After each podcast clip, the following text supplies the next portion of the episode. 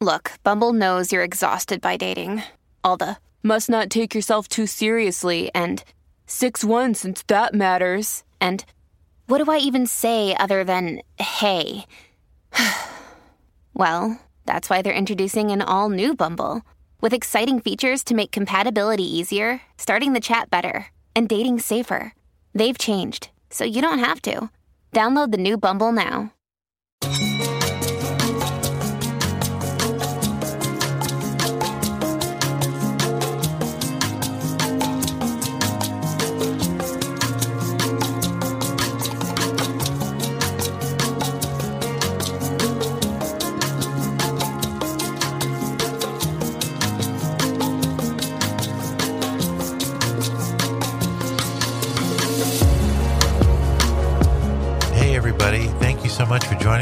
Urantia Radio Podcast. My name is Jim, and it's good to have you here.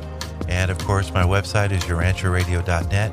Uh, I'm always trying to make it a better experience, but it's just chock full of really good uh, resource material, also how to connect with other Urantia book readers. And it also has a listing of upcoming events that the various Urantia uh, organizations are always having, in- including the big event that's coming up May 18th with the association and Josh Wilson uh, up there in northern Arizona. They're having a, a huge Zoom meeting, and it's going to be celebrating just so many things that happened on May 18th with Jesus and Christ Michael, including the, the bestowal of the Spirit of Truth, his ascension, uh, the proclamation of, of equality with he and the daughter of the infinite spirit, the forever pledge. Uh, just so many important things happened on and around May 18th. It's the Jubilee of Jubilee celebration. And I know that if you are a Urantia book reader, you'll be very excited about all of the different people in the world that are doing some pretty amazing things and celebrating the uh, the life and bestowal of Christ as he lived with us 2,000 years ago. So, also later on, there's a Melchizedek uh, session going on in northern Chicago, which uh, there's information on that if you go to the fellowship website, and that's an important event. And that is also celebrating Melchizedek because uh, we're coming up on the 2000th anniversary of when Machiventa bestowed himself as an emergency son and taught Abraham monotheism, which of course had a tremendous impact on uh, all religions and all faiths that were existent on the world at that time, including Ju- Judaism and many of the earlier faiths, Zoroastrianism and uh, Islam, certainly, and even on down to the modern times of Judeo Christianity, which has a lot of influence from Melchizedek, this one time emergency and divine son who prepared the way for Jesus Christ. So, uh, paper 111 is just such a beautiful, beautiful paper. I haven't read it in a while, but I can see why so many people have told me over the years why they like that particular chapter. And so I'll read the opening uh, section and then we'll jump over to the section on the inner soul. And that I think is going to be very interesting as we discuss some of the some of the current status of young minds in our world today and what is uh, what needs to be sort of thought about, what needs to be seriously considered uh, when we look at the problems that we're having today in our world. The adjuster and the soul, the presence of the divine adjuster in the human mind makes it forever impossible for either science or philosophy to attain a satisfactory comprehension of the evolving soul of the human personality.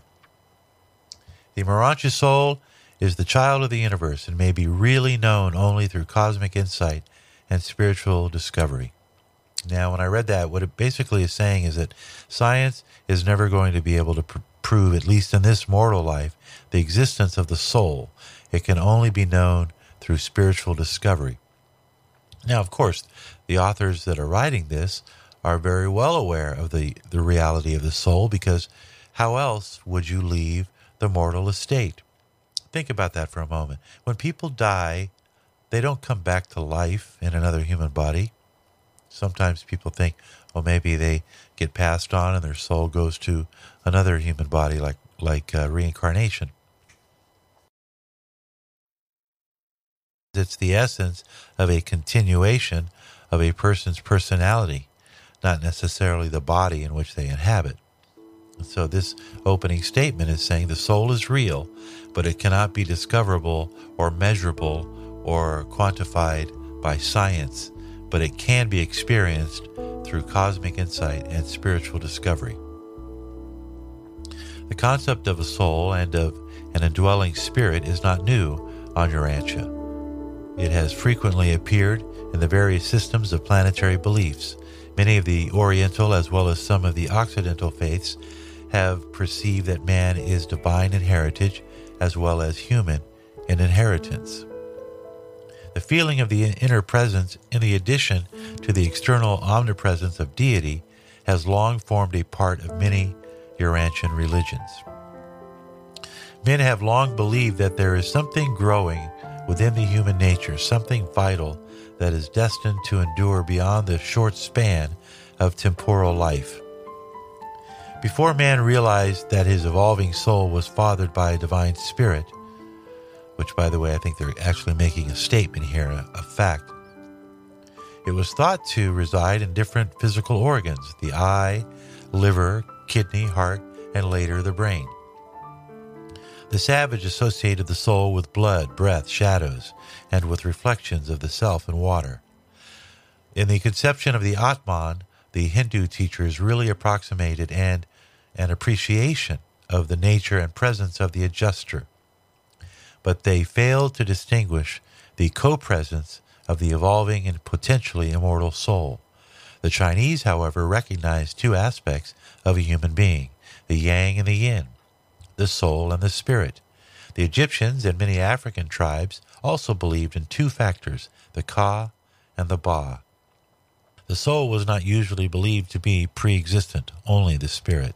The inhabitants of the Nile Valley believed that each favored individual had bestowed upon him at birth, or soon thereafter, a protecting spirit which they called the Ka.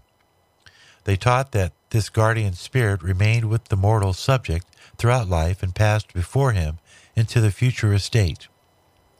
On the walls of a temple at Luxor, where is depicted the birth of Amenhotep III, the little prince is pictured on the arm of the Nile god, and near him is another child, in appearance identical with the prince, which is a symbol of that entity which the Egyptians called the Ka.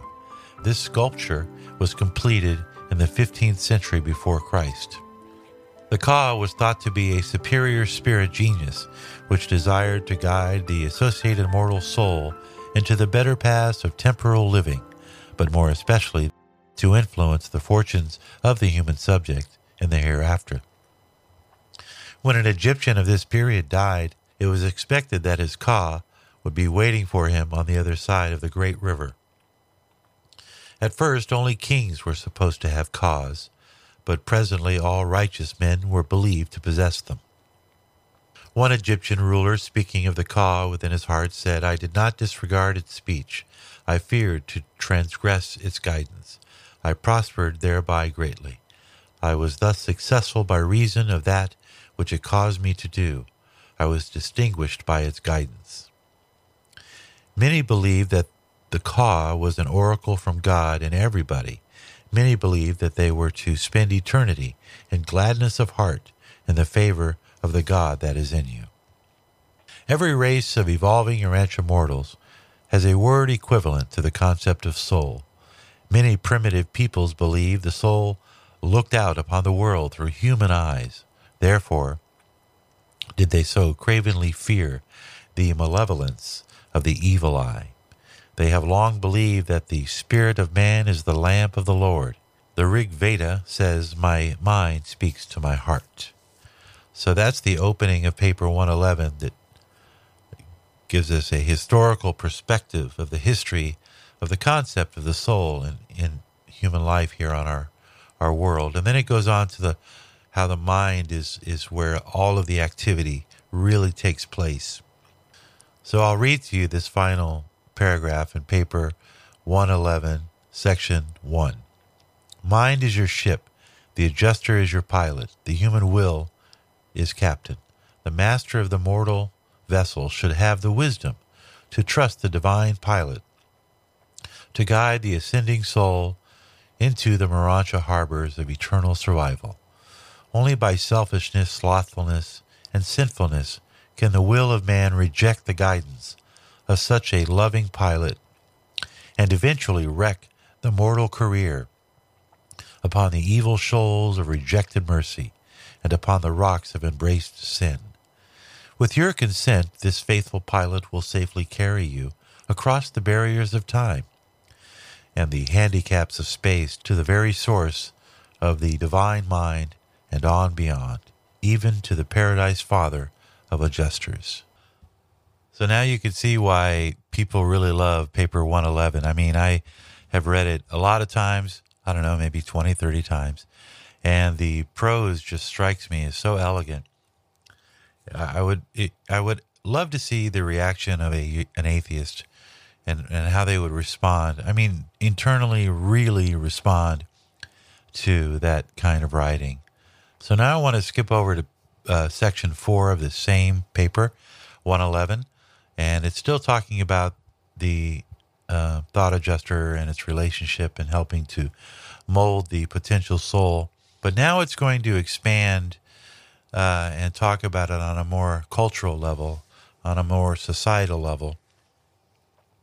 And I thought about a lot of what's happening. You know, when you see people today, what's happening with our kids and how everything is about TikTok. Some of the stories that we read about what, what children are, not only what, what are being done to children, but what children are doing to each other in a general melees and what's missing in young people uh, in their minds today. What, what isn't being taught to them that they're missing? And this section of the Urantia book is, is somewhat prophetic because now we're talking about how civilization is being affected by the lack of the appreciation of meanings and values in that inner life, in that mind arena of choice where decisions are being made. And so it's a very important statement, and I'm just going to read through it, and I'll let you draw your own conclusions about the seriousness of what they're saying here because this is a very serious section. It's almost sobering. In fact, it is sobering. So it, the first two paragraphs sort of set the stage for what they're trying to accomplish here, which is to explain how our minds actually function in the world and what the process is in our mind when we're going about living day to day. So it says recognition is the intellectual process of fitting the sensory impressions received from the external world into the memory patterns of the individual. Understanding connotes that these recognized sensory impressions and their associated memory patterns have become integrated or organized into a dynamic network of principles. That's the process that goes on in your mind. You know, you're an intellect living in a world, and all of this external stimuli is coming into you and you have to process all of that and, and, and fit them into sensory impressions that are interpreted and then they're they're created and organized into a dynamic network of principles that you live by meanings are derived from a combination of recognition and understanding meanings are non-existent in a wholly sensory or material world meanings and values are only perceived in the inner or supermaterial sphere of human experience. The advances of true civilization are all born in this inner world of mankind. It is only the inner life that is truly creative. Civilization can hardly progress when the majority of youth of any generation devote their interests and energies to the materialistic pursuits of the sensory or outer world. The inner and outer worlds have a different set of values. Any civilization is in jeopardy when three quarters of its youth enter materialistic professions and devote themselves to the pursuit of the sensory activities of the outer world. Civilization is in danger when youth neglects to interest themselves in ethics, sociology, eugenics, genetics, philosophy, the fine arts, religion, and cosmology, By the way, cosmology is defined as uh, seeking an understanding to the origin of things consisting in the universe. So it's like a, a, a blend between astronomy and particle physics. Only in the higher levels of the superconscious mind, as it impinges upon the spirit realm of human experience, can you find those higher concepts in association with effective master patterns, which will contribute to the building of a better and more enduring civilization. Personality is inherently creative, but it thus functions only in the inner life of the individual. Snow crystals are always hexagonal in form, but no two are ever alike. Children conform to types, but no two are exactly alike, even in the case of twins. Personality follows types, but is always unique. Happiness and joy take origin in the inner life. You cannot experience real joy all by yourself. A solitary life is fatal to happiness. Even families and nations will enjoy life more if they share it with others. You cannot completely control the external world environment. It is the creativity of the inner world that is most subject to your direction because there your personality is so largely liberated from the fetters of the laws of antecedent causation. There is associated with personality a limited sovereignty of will.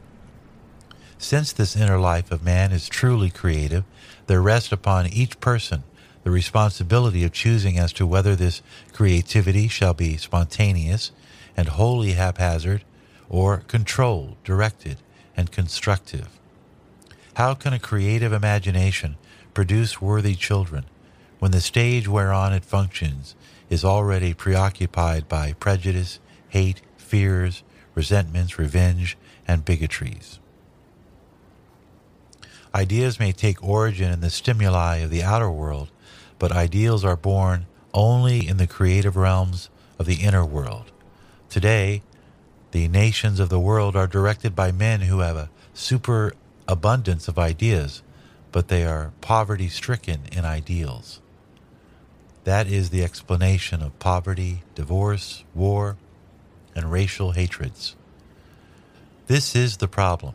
If free will man is endowed with the powers of creativity in the inner man, then must we recognize that free will creativity embraces the potential of free will destructivity. And when creativity is turned to destructivity, you are face to face with the devastation of evil and sin, oppression, war, and destruction. Evil is a partiality of creativity which tends towards disintegration and eventual destruction.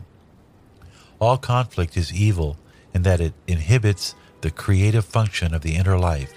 It is a species of civil war in the personality. Inner creativity contributes to the ennoblement of character through personality integration and selfhood unification. It is forever true. The past is unchangeable. Only the future can be changed by the ministry of the present creativity of the inner self.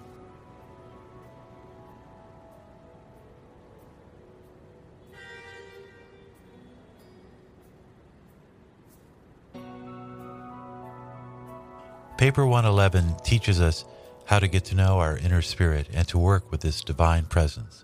And in doing so, we become partners in the creative process of living. You've heard the phrase of letting Jesus take the wheel or let go, let God. These are the modern day expressions that echo the very truths of the experiencing of the relationship between ourselves and our inner spirit friend, the presence of the Almighty in our hearts. Thanks for stopping by. Questions on the Urantia Radio podcast? Email me, urantiabookradio at gmail.com. Until next time, thanks for stopping by.